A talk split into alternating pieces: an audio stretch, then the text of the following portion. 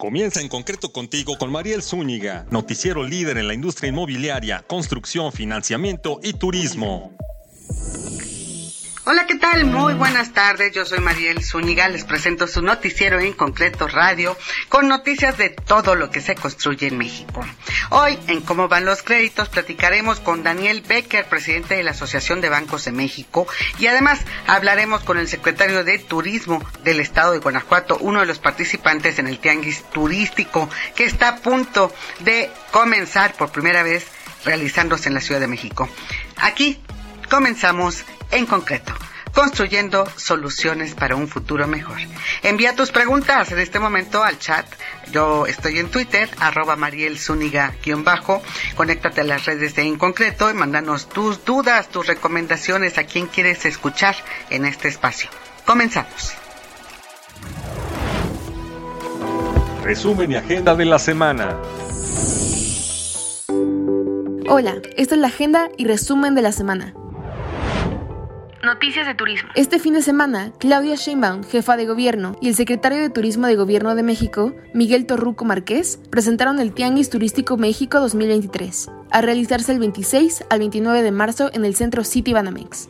Se estima que la capital reciba alrededor de 15.000 habitantes de empresas nacionales e internacionales de la industria turística. Participarán los 31 estados y la Ciudad de México en una exposición que será instalada sobre Paseo de la Reforma, de tal manera que la población conozca su oferta turística, importancia y reconocimiento cultural. De acuerdo con datos de la Secretaría de Turismo, 1.113 compradores nacionales e internacionales confirmaron su participación en el Tianguis Turístico México 2023, al igual que 685 empresas provenientes de 55 países de los cinco continentes. 1.097 expositores de 522 empresas y representantes de las 32 entidades del país.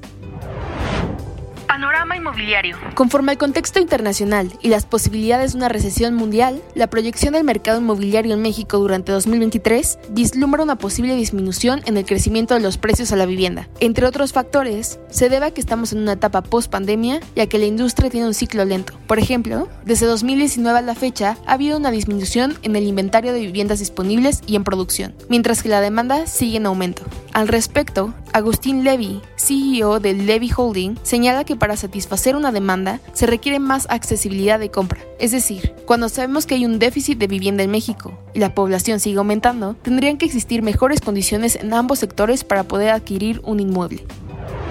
Agenda de la semana. Este 14 de marzo tendrá lugar el diálogo de mujeres que organiza Grupo en concreto en la sede del Colegio de Notarios de la Ciudad de México, con destacadas directivas de la banca, de la Proftec y del mundo inmobiliario en México. Se transmitirá por Face Live de 9 a 12 horas. Hasta aquí el resumen de la semana. Soy John Marilo y Azúñiga. Y continuamos con el Concreto Radio con Mariel Zúñiga. Resumen y agenda de la semana. Y en esta sección de cómo van los créditos, hoy platicamos con Daniel Becker Feldman, presidente de la Asociación de Bancos de México, la ABM. Justo en esta, la 86 Convención Nacional Bancaria, que está ya por realizarse la próxima semana, a partir del 15 de marzo, ahora en una nueva sede, en Yucatán, en Mérida. Él nos platica de cómo avanza la digitalización y también las oportunidades que observa para México en el contexto actual. Y bueno, habla hasta del impulso que han tenido las mujeres y que tienen todavía mucho por avanzar, no solo en la banca, sino también en todo el país. Escuchemos. Empiezas bien eh, en el tema, eh, mi estimado, estimado Daniel, con, con el tema eh, que, que, ya pusiste en la convención, ¿no? todo, todo el asunto digital, todo el asunto de innovación, modernización, ¿no? ¿Cómo, cómo ves tú, eh, como nos estabas comentando, los resultados de, de, la banca en general, ¿no? A la fecha y los avances en este terreno digital. No, ver, los resultados de la banca, si los ves desde el punto, si, si, si, aislamos solamente la visión desde el punto de vista de los resultados de la banca, pues me parece que la banca, en su gran mayoría de las instituciones el año pasado tuvimos un año excepcional. Pero creo que ese año excepcional, no creo, ese año excepcional se explica primero porque se reactivó la economía, crecimos 3.01%, que ya está confirmado.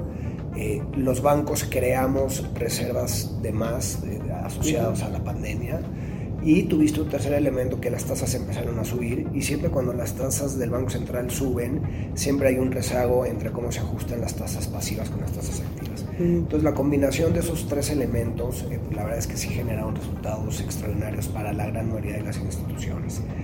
Y no hay que perder de vista que aunque este año pinta bien y pinta optimista, pues también las tasas de interés se han ido incrementando y eso puede generar también que hacia adelante podamos ver que algunas empresas que tenían un apalancamiento razonable hoy o no sea razonable, también derivado del incremento de las tasas de interés.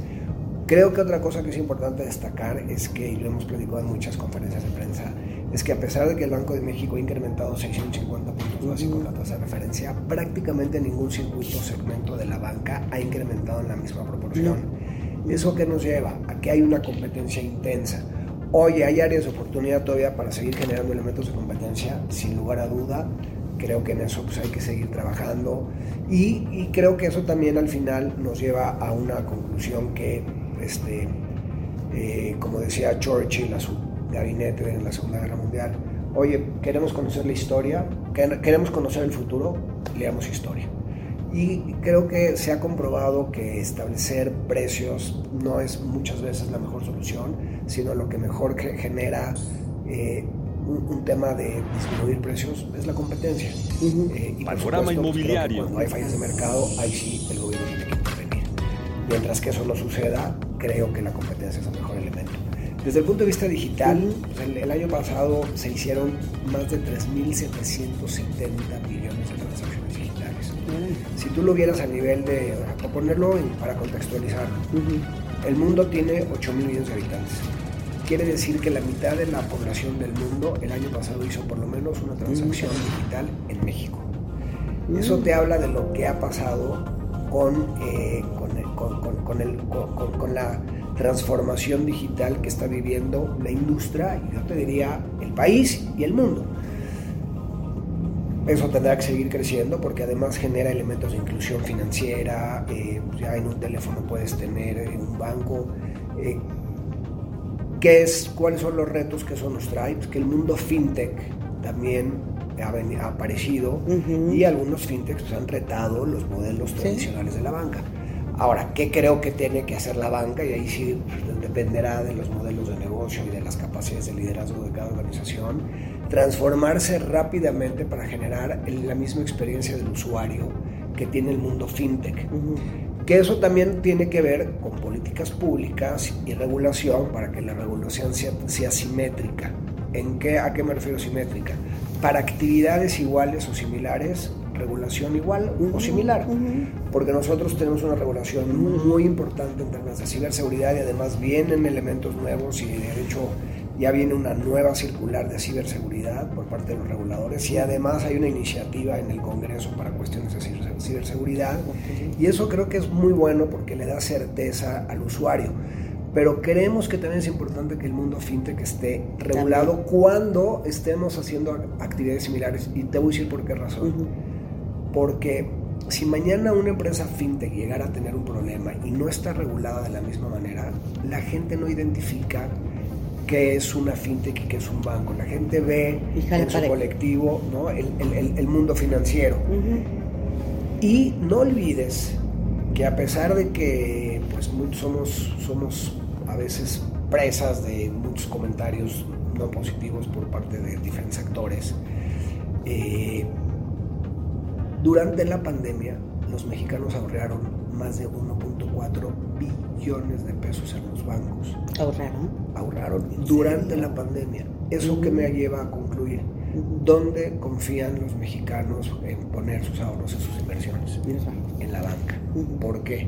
Porque saben que la banca tiene altos elementos de regulación y esa regulación nos ha llevado a tener modelos de riesgo mucho más estrictos. Y ese, e, ese no eso no hay que perderlo, porque habla de la fortaleza del sector y esa fortaleza del sector está asociado a la regulación y la regulación está asociado a los modelos de riesgo. Hace más de 20 años en este país no hay un tema de rescate fiscal a ninguna institución bancaria y eso creo que no hay que perderlo de vista. Por lo tanto, pues, creo que lo único que deberíamos de pedir en este mundo digital y de esta competencia que se está generando es que eh, pues tengamos una regulación que no, que, no, que no contamine en caso de que una empresa que fintech que no tiene la misma regulación pudiese llegar a tener un problema. Yo creo que el mundo eh, digital, sin lugar a duda, llegó para quedarse. Cada vez, yo te diría que hay bancos que ya sus factores de utilización de sus clientes, el caso nuestro, estamos alrededor del 40%, es decir, el 40% de nuestra base total de clientes transacción a través de canales digitales. ¿Qué son cuántos? Nosotros tenemos alrededor de 650 mil clientes. Ok. Y creciendo, eh, o sea, es decir, creciendo la penetración, o sea, vas creciendo el número de clientes eh, y, la penetración de utilización, seguramente cada vez veremos más. Yo no, nunca, no estoy seguro que lleguemos algún día al 100%, porque también pues, este, los bancos tienen eh, dentro de su estructura de clientes, usuarios, pues, ¿Qué prefieren? Entonces, hay, este, por eso creo que las sucursales seguirán siendo un elemento distinto, pero que siga teniendo un rol Conservándose.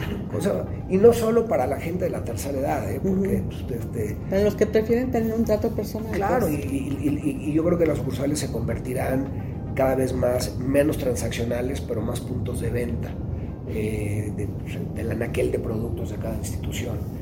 Entonces creo que ha sido, creo que México pues, en ese sentido ha sido, pues se ha comportado como otros países, pero ha tenido una un, elemento muy importante porque, porque Brasil y México son los países que sus ecosistemas de fintech son los que han sido más activos y eso ha obligado a la banca mexicana que se ponga las pilas.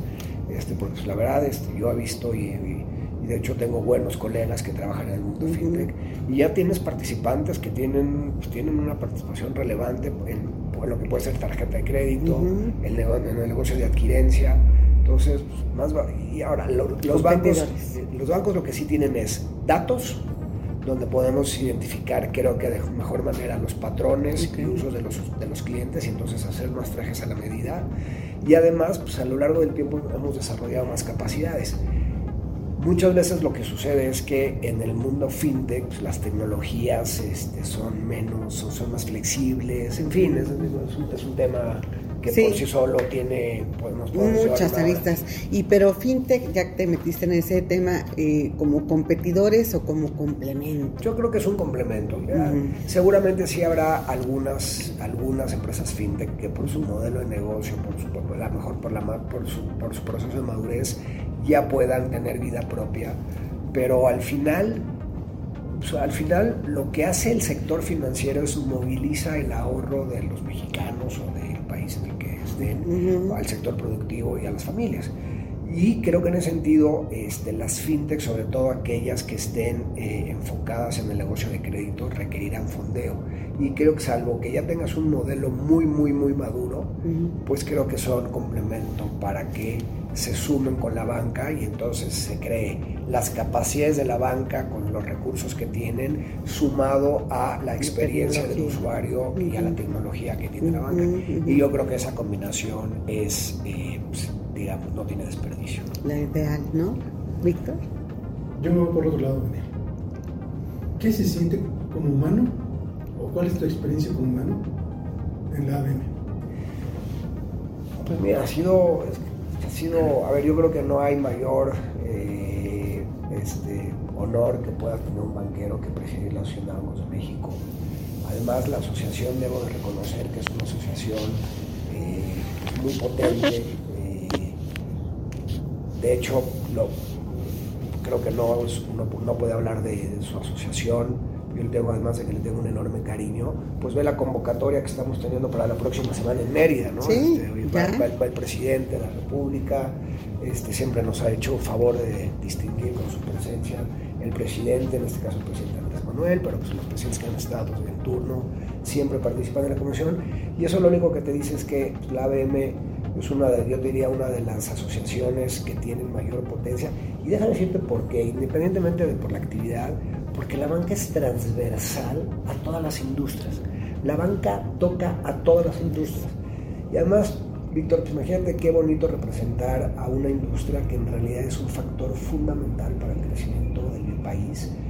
Yo además, yo creo que la banca debe cada vez de construir más una dimensión social.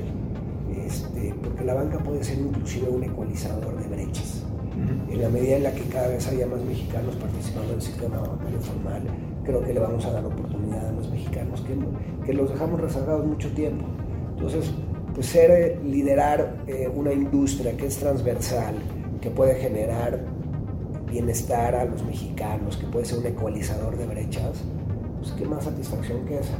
Entonces, la verdad, este, pues me siento muy honrado, creo que es la máxima eh, que puede tener un presidente, pero no por el simple hecho de serlo, sino porque además puedes contribuir a tener un sistema mejor y un sistema mejor contribuye a tener un mejor país, un mejor país contribuye a tener una sociedad más justa, y una sociedad más justa te, permite pues, tener un país en paz. Y si pues, durante dos años puedes liderar ese grupo, pues es una distinción muy grande. Y en ese sentido, tu mayor satisfacción y tu mayor reto que tuviste, personal.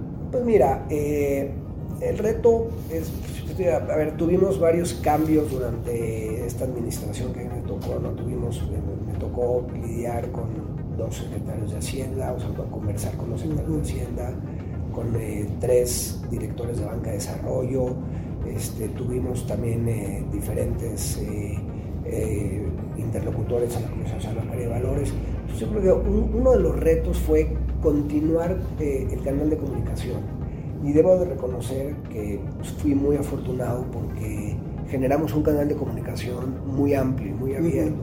Y la verdad es que tú lo vas a ver y lo has visto en el, en el ambiente, en lo que se ha hecho, inclusive el propio presidente, ¿no? que lo que comentamos hace unos momentos. El diálogo que yo tengo con el presidente, la verdad es que no tengo más que agradecimiento con él. Y él a mí me dijo en Acapulco antes de entrar a la plenaria que no se iba a meter, que, iba a ser una mora en términos de que no iba a, tomar ningún partido con respecto a establecer topes de tasa o de comisiones, y lo cumplió a cabalidad. Entonces, bueno, yo creo que eso fue un gran reto, ¿no? Primero, eh, eh, poder demostrar que los mejores elementos para establecer precios es la competencia, salvo que haya fallas de mercado. Creo que otro gran reto fue eh, amplificar y abrir los canales de comunicación con los diferentes actores de la vida pública, por supuesto entre ellos nuestros reguladores y nuestras autoridades, pero hay otros actores públicos muy importantes, el legislativo, y la verdad es que tuvimos discusiones muy enriquecedoras donde cada uno desde su punto de vista planteábamos cuáles eran las alternativas más importantes y que, que nos conducieran a un sistema que fuera mejor para los mexicanos. Todavía ayer pues, hubo una iniciativa en el artículo del Código Comercio, el artículo 64 de capitalización de intereses, pero creo que una de las cosas que sí logramos es mantener una muy buena comunicación con todos los actores de la vida pública de este país, con todos, y pues, eso nos ha permitido eh, ir avanzando en los temas. No son temas a veces fáciles, no son, son temas a veces muy técnicos, pero creo que uno de los grandes retos es que sí logramos, Víctor, mantener, y yo te diría hasta inclusive ampliar el ancho de banda de comunicación con los diferentes de la pública. Y por eso creo que pues, hemos, oye, eh, acabó la... Ya, por supuesto, queda, se quedan muchas cosas pendientes la verdad es que dos años es un periodo muy corto, eh, hay muchas iniciativas que tardan en madurar. Eh, yo cuando a veces me tocaba, en el, este, discuto con, eh, tenemos conversaciones con la gente de tecnología y operaciones en la propia institución en la que están ustedes hoy, me dicen, oye Daniel, este, nueve mujeres no dan a luz un bebé en un mes, los plazos son de nueve meses. Entonces, yo creo que pues, habrán muchas cosas que se, se quedarán pendientes, pero estoy seguro que se continuarán hacia adelante. Una de ellas, por ejemplo, estamos trabajando en el tema de mediación para que los contratos mercantiles haya mediación. entonces, entonces ahí haces cosa juzgada, le quitas chamba a los tribunales, eh, haces mucho más eficiente la administración de justicia por contratos mercantiles y civiles, los bancos recuperan sus garantías de forma más apresurada, no abusas del usuario. Y creo que eso también, una, una vez que se concluya, que hemos trabajado pero no pudimos concluir en esta sesión, en, este, en estos dos años, es que vamos a poder dar crédito de forma más, eh, con, mayores elementos de certidumbre. Y eso va a abonar en que, en que la penetración de crédito crezca. Otra cosa que estamos trabajando es una ciberentidad.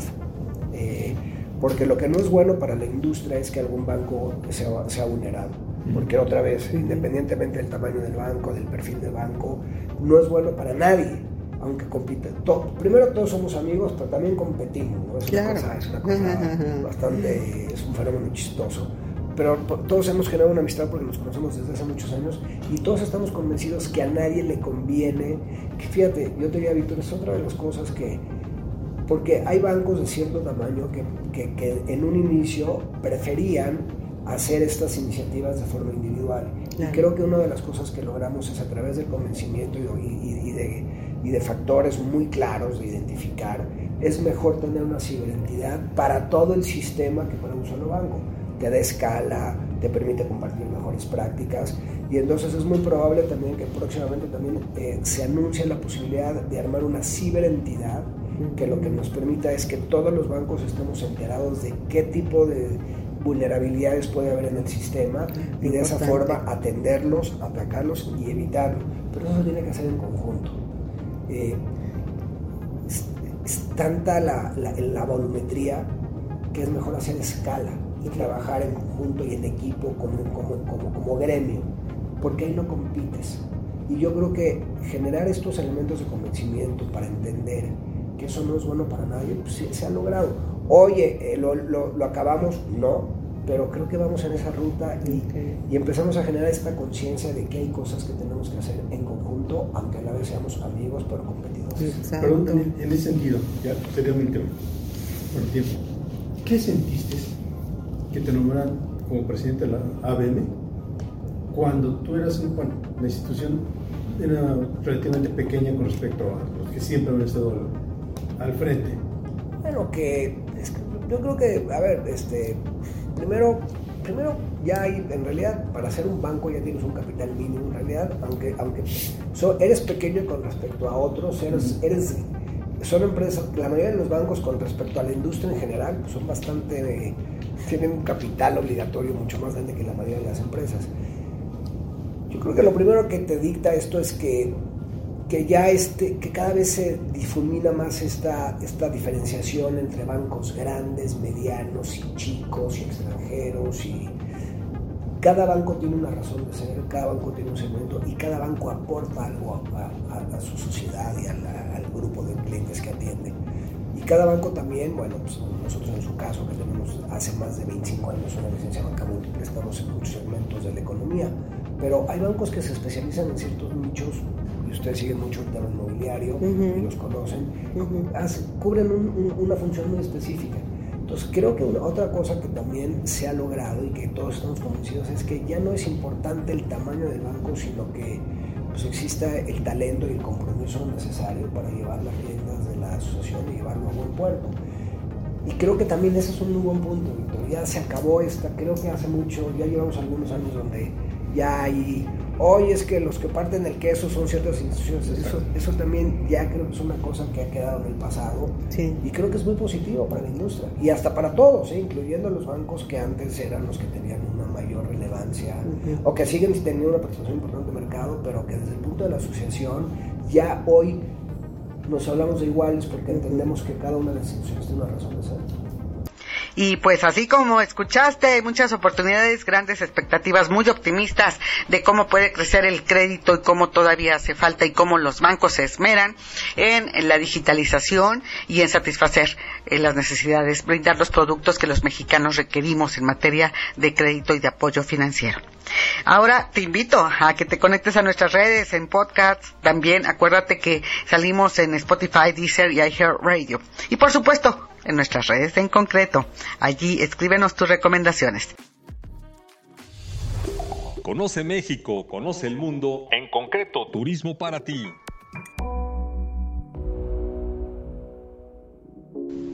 Y ahora, en la sección Turisteando, te presento la entrevista con el secretario de Turismo de Guanajuato, Juan José Álvarez Brunel.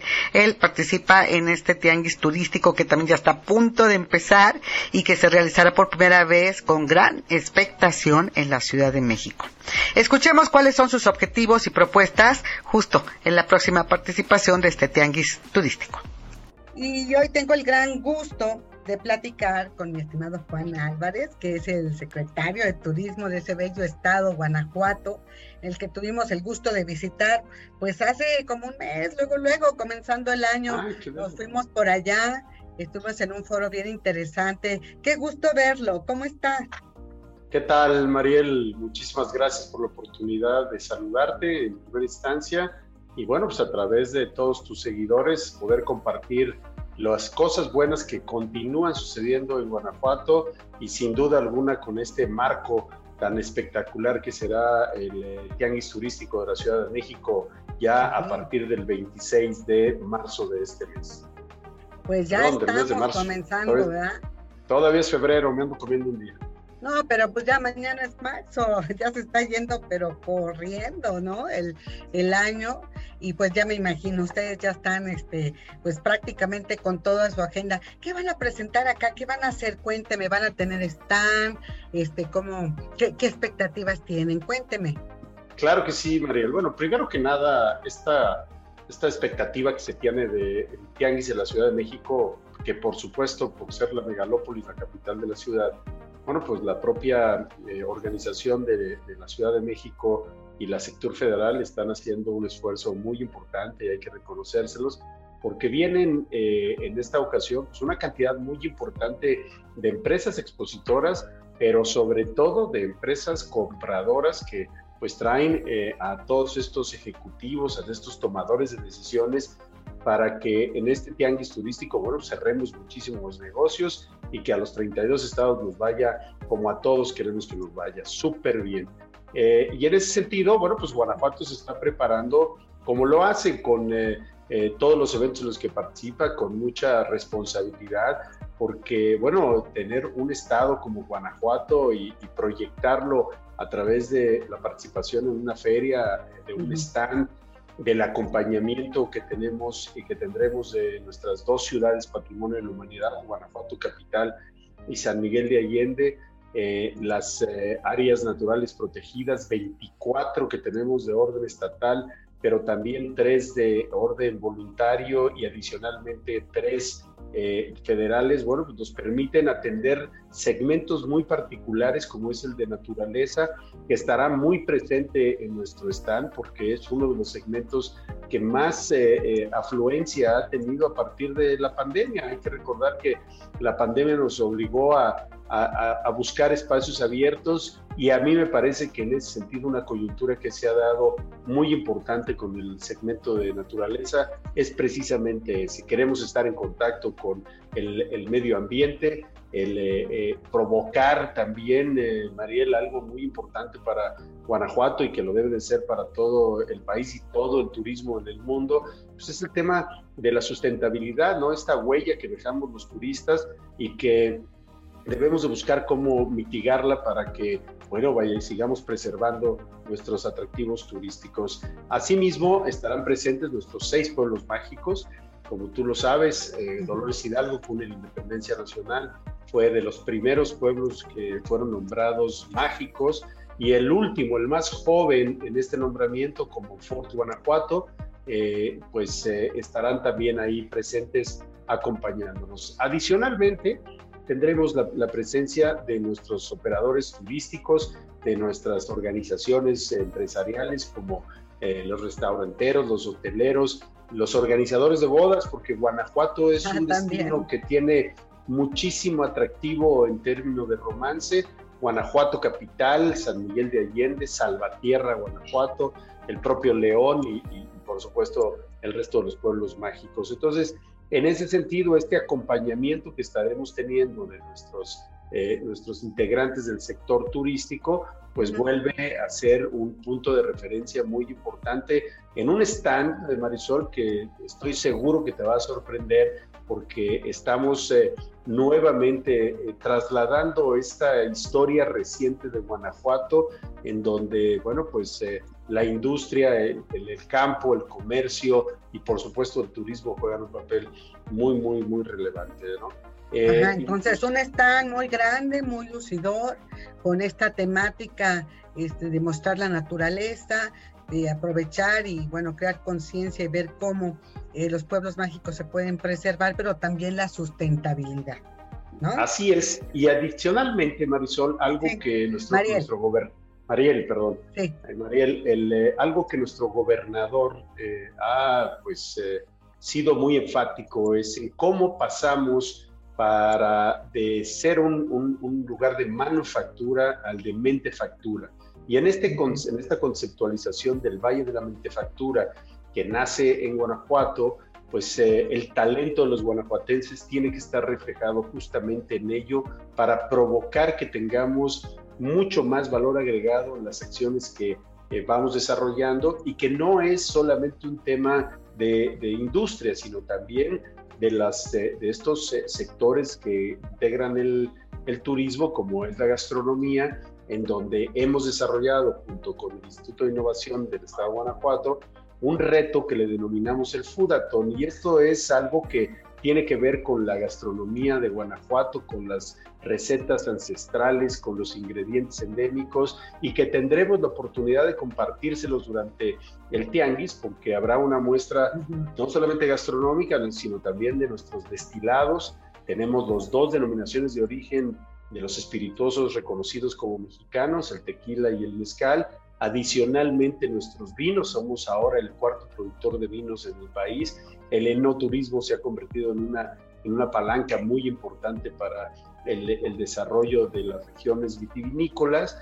Y también llevaremos las ya muy famosas nieves de Dolores Hidalgo para que las puedan degustar y en ese ámbito, de, en ese ambiente del tianguis, bueno, pues un ambiente festivo, estemos también compartiendo con ustedes esta parte eh, pues eh, tan relevante y que nos llena de tanto orgullo el, el, estar compartiendo con ustedes. Claro, no, bueno, de todo lo que nos dice ya se nos antojó ir, ¿no? Y no solo al stand, sino obviamente eh, el estado, todo el estado es, es, uno de los más, más bellos. Yo quiero preguntarle, este, mi estimado secretario, ¿qué expectativa hay? O sea, como usted bien lo dijo al principio, es algo más que un stand. O sea, sí se van a hacer negocios, sí se va a captar a nuevos inversionistas, a nuevos turistas. ¿Qué expectativa tienen? No, sin duda alguna, eh, Mariel, la, la, realidad es que para nosotros es muy importante este tianguis, porque déjame te platico y les comparto dos cosas muy importantes que sucedieron en Guanajuato en el 2022, dentro de muchas de ellas, pero con mucha relevancia porque implica la reactivación económica turística del Estado.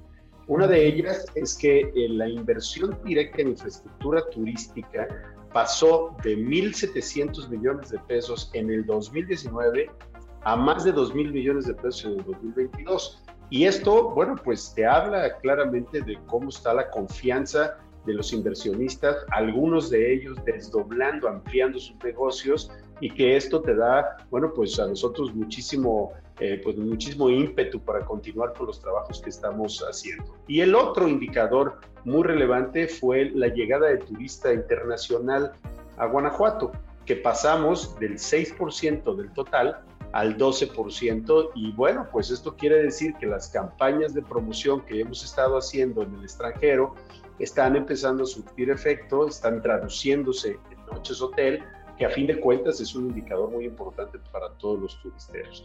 Ah, ahora bien, ¿qué, vamos a, ¿qué va a suceder en el tianguis, en el aspecto eh, comercial? Pues hemos venido trabajando ya con anticipación en algunas eh, eh, conversaciones con aliados estratégicos, agencias de viajes, las mismas aerolíneas que el año pasado recuperamos ya dos vuelos de los que se habían eh, detenido, pero además ampliamos una, una, serie de frecuencias al, internacionales a Chicago, pero también con Mérida. Y en ese sentido, bueno, pues ese tipo de conversaciones son las que vamos a estar teniendo acá. Por supuesto que nuestros destinos han venido haciendo esa labor en anticipación, nosotros los hemos venido acompañando y estoy seguro que todos tendrán una agenda muy ocupada, no solamente con el turista, con el, con el visitante, con el comprador, que pues de último momento decida parar en Guanajuato, sino con estas eh, eh, agendas previas que vamos eh, construyendo. Y, y también decirte, Mariel, que Guanajuato tendrá una presencia muy importante en las avenidas y en las calles, en los en los edificios de la Ciudad de México, porque verás a Guanajuato muy presente durante la realización de, el tianguis a través de espectaculares, de paredes, de autobuses eh, brandeados con Guanajuato, eh, bajo puentes, en fin, vamos a estar realmente aprovechando toda esta infraestructura que tiene la Ciudad de México.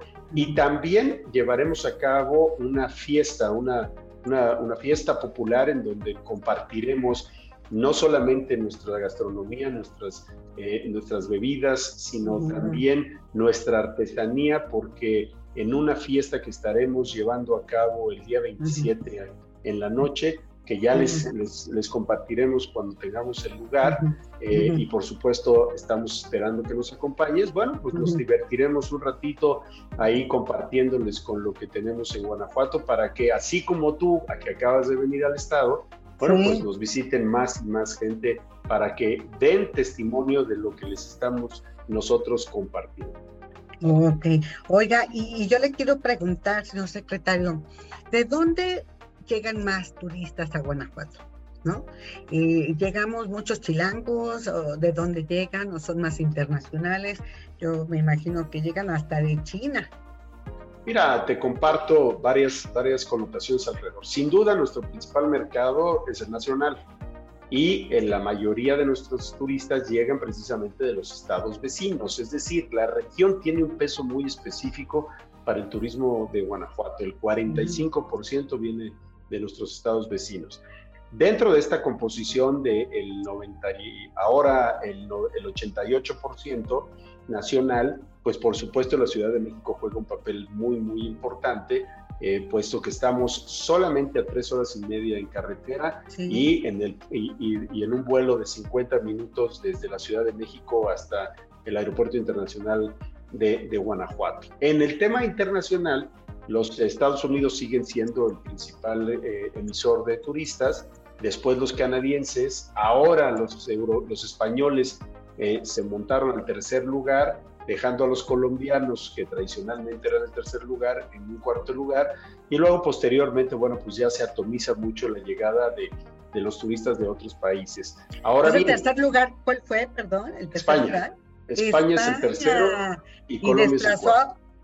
A Colombia a Colombia. sí, los colombianos, sí, y fíjate que vamos regresando de la Feria de Turismo de Latinoamérica, ANATO, como, se, denomina, en Colombia, y la verdad de las cosas es que ahí tenemos un mercado que vamos a explotar de una manera muy, muy importante, porque los colombianos, de verdad, de verdad, nos tienen muchísimo aprecio, se saben las canciones de nuestro ídolo del pueblo mejor que nosotros, de José Alfredo Jiménez, y, la verdad es que estamos muy contentos de, de haber logrado ya incrementar nuestra, nuestro crecimiento con, con, los colombianos. Ahora, déjame decirte algo que es bien importante. Guanajuato en los últimos años, los últimos 14 años, con políticas públicas de mucha continuidad, ha atraído a más de 670 empresas transnacionales.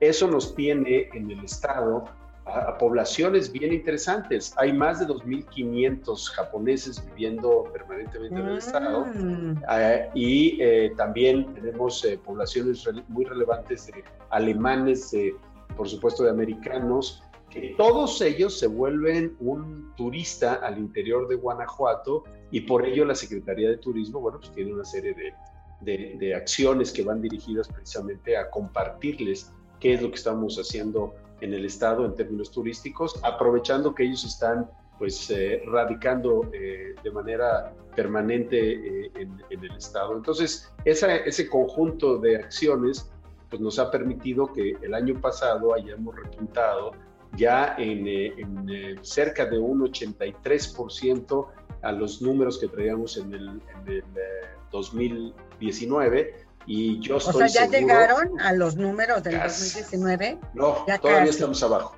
Todavía estamos tantito abajo, pero yo estoy cierto que con esta dinámica que ha mostrado. En cuanto a turistas, ¿verdad, señor secretario? en cuanto al número de turistas. Y en cuanto al gasto.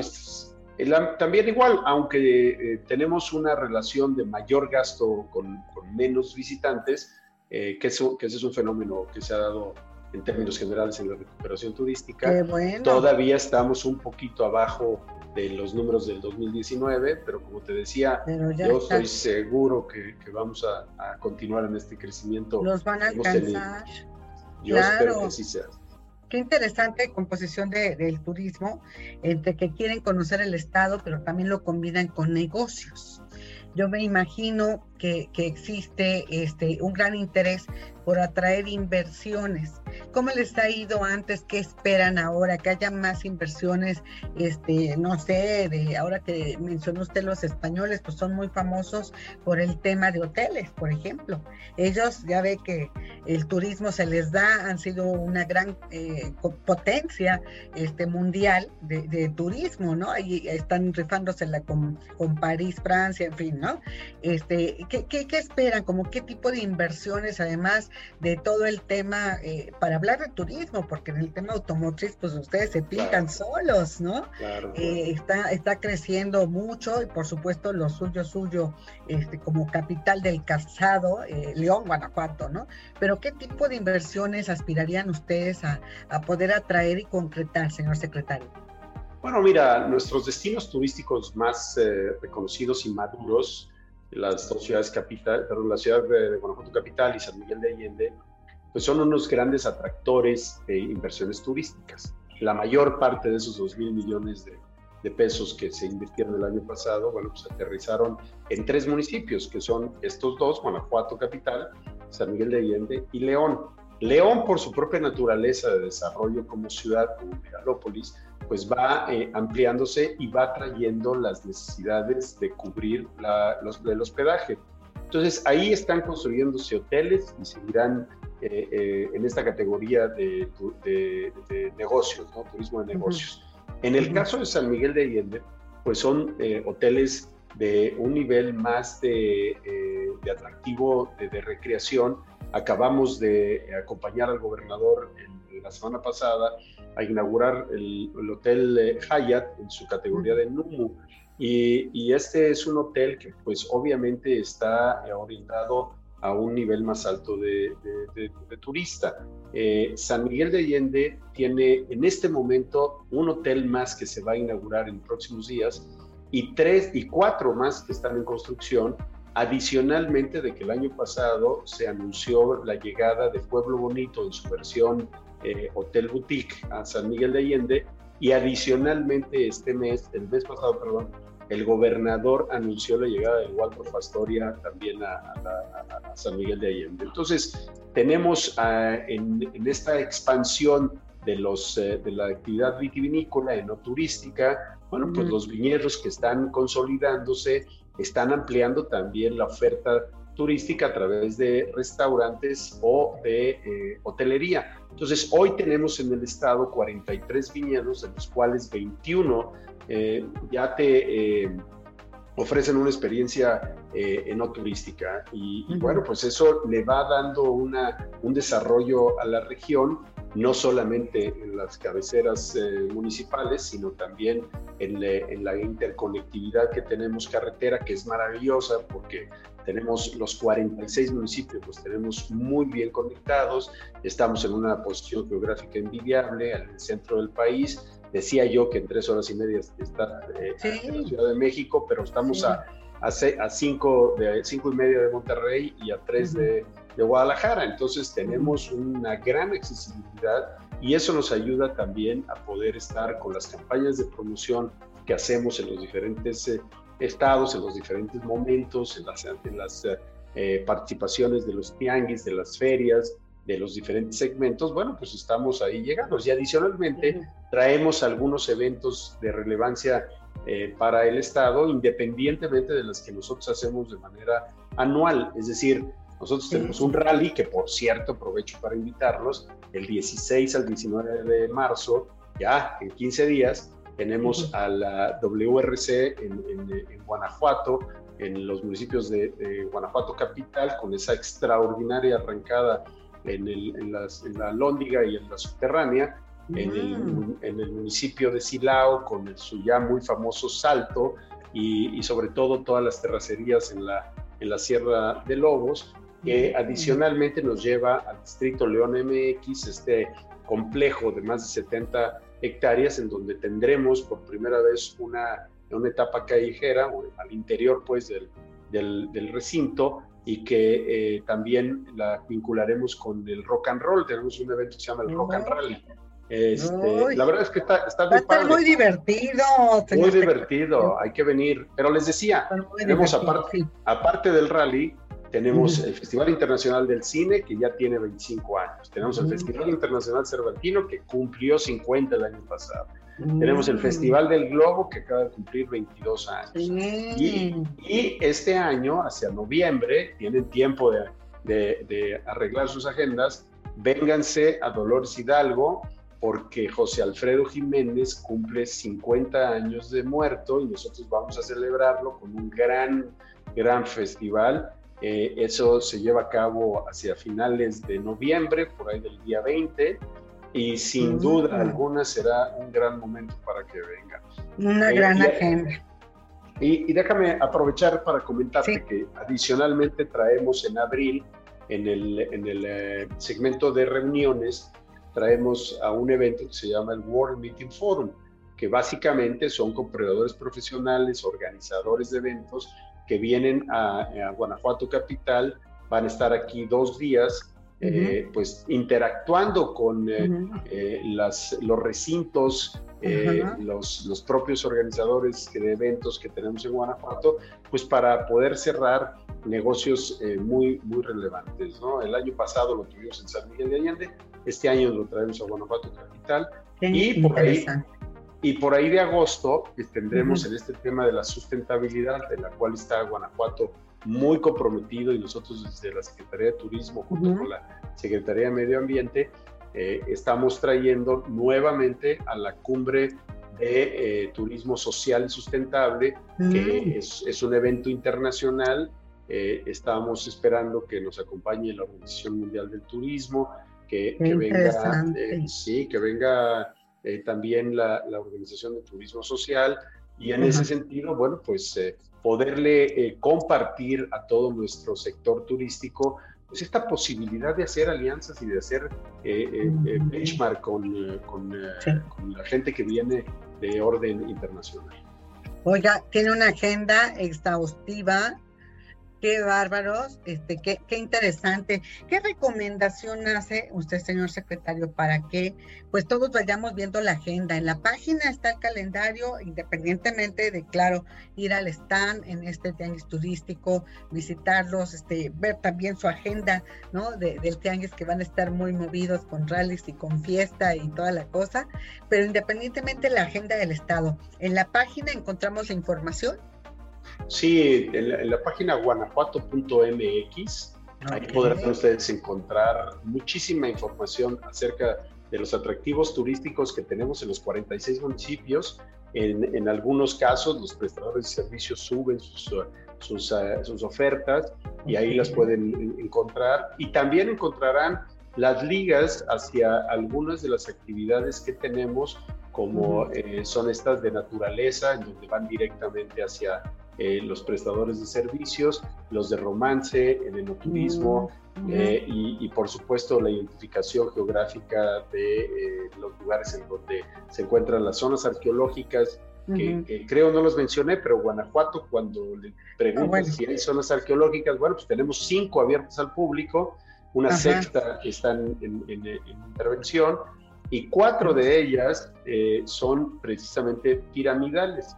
La otra, la otra, Mariel, es, eh, eh, es una zona en donde tenemos pinturas rupestres de más de 2.500 años de antigüedad y en ese sentido, bueno, pues te dice por qué en Guanajuato estamos tan orgullosos de nuestra herencia que, que, que, data de 2.500 años atrás y por supuesto este papel, este, este momento a través de la historia, desde la colonia, desde la revolución, desde eh, el, propio movimiento cristero y hasta nuestros días, porque es que Guanajuato tiene esta dinámica y es un estado que, que sin duda alguna es un gran atractivo para los turistas. No, hombre, para todos los los temas para todos los turistas, qué agenda, la verdad, este, la suya, yo creo que se toma vitaminas todos los días, secretario, porque si no, pues cómo, ¿verdad? Atender tanta actividad y, tanto, este, de, todos los sentidos. Es turístico, pero es turismo cultural y bueno, este turismo social y, turismo de, muchos, muchos sentidos. En el Tianguis les deseamos mucho éxito, que seguro lo van a tener. Yo creo que va a ser de los stands más, más visitados y más activos. Y me gustaría mucho que ya cuando pase el Tianguis, que nos vamos a ver por allá, por supuesto, nos platique cómo le fue, ahora sí que cómo le fue en la feria. Platicamos después del Tianguis, independientemente de que nos saludemos por allá, ¿cómo ve?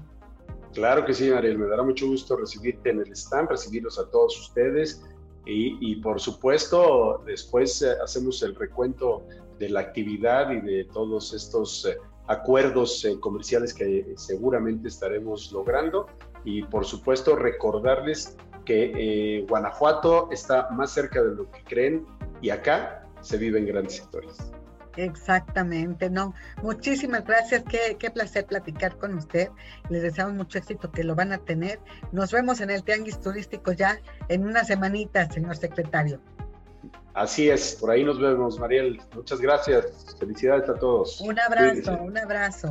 Eh, mucho, mucho éxito. Nos vemos pronto en el Tianguis, nos vemos pronto en ese bello, gran y diverso estado que es Guanajuato. ¿eh? Que esté muy bien y muchísimas gracias por platicarnos. Gracias, hasta luego. El secretario al que le agradecemos mucho, eh, Juan Álvarez, secretario de Turismo de allá, de ese bello estado, ya vieron qué intensa está la actividad para el tianguis turístico. No se vayan, vamos a continuar aquí en esta doble emisión en concreto. Y pues como escuchas va a ser muy interesante este tianguis, hay que agendarlo, hay que estar presentes. Recuerda, envía tus dudas las redes, a nuestras redes de arroba Mariel bajo en Twitter, a las, a las redes de En Concreto, que también nos encuentras fácilmente así. En esta sección editorial te quiero comentar que el Tianguis Turístico ha generado una gran expectativa porque habrá alrededor de 32 stands para que todos los distintos estados de entidades federativas de México puedan ofertar sus destinos. La Secretaría de Turismo destacó que por primera vez se contará con un pabellón del mundo maya, donde participarán también El Salvador, Belice, Honduras y Guatemala, los cuatro países de la región del mundo maya.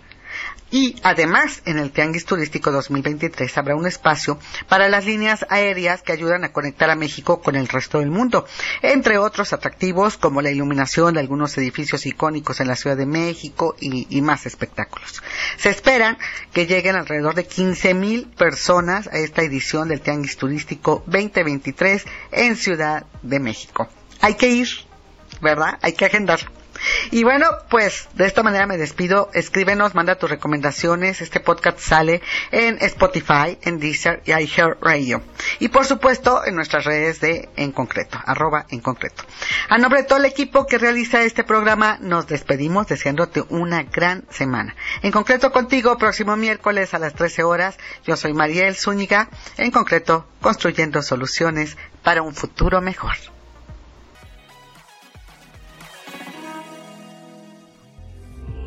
Escucha en concreto con Mariel Zúñiga, el programa con lo más destacado de la vivienda, infraestructura y la industria inmobiliaria y turística. Entérate de noticias y recomendaciones que te ayudan a ti y a tu empresa. En concreto, en concreto. soluciones para construir un futuro mejor.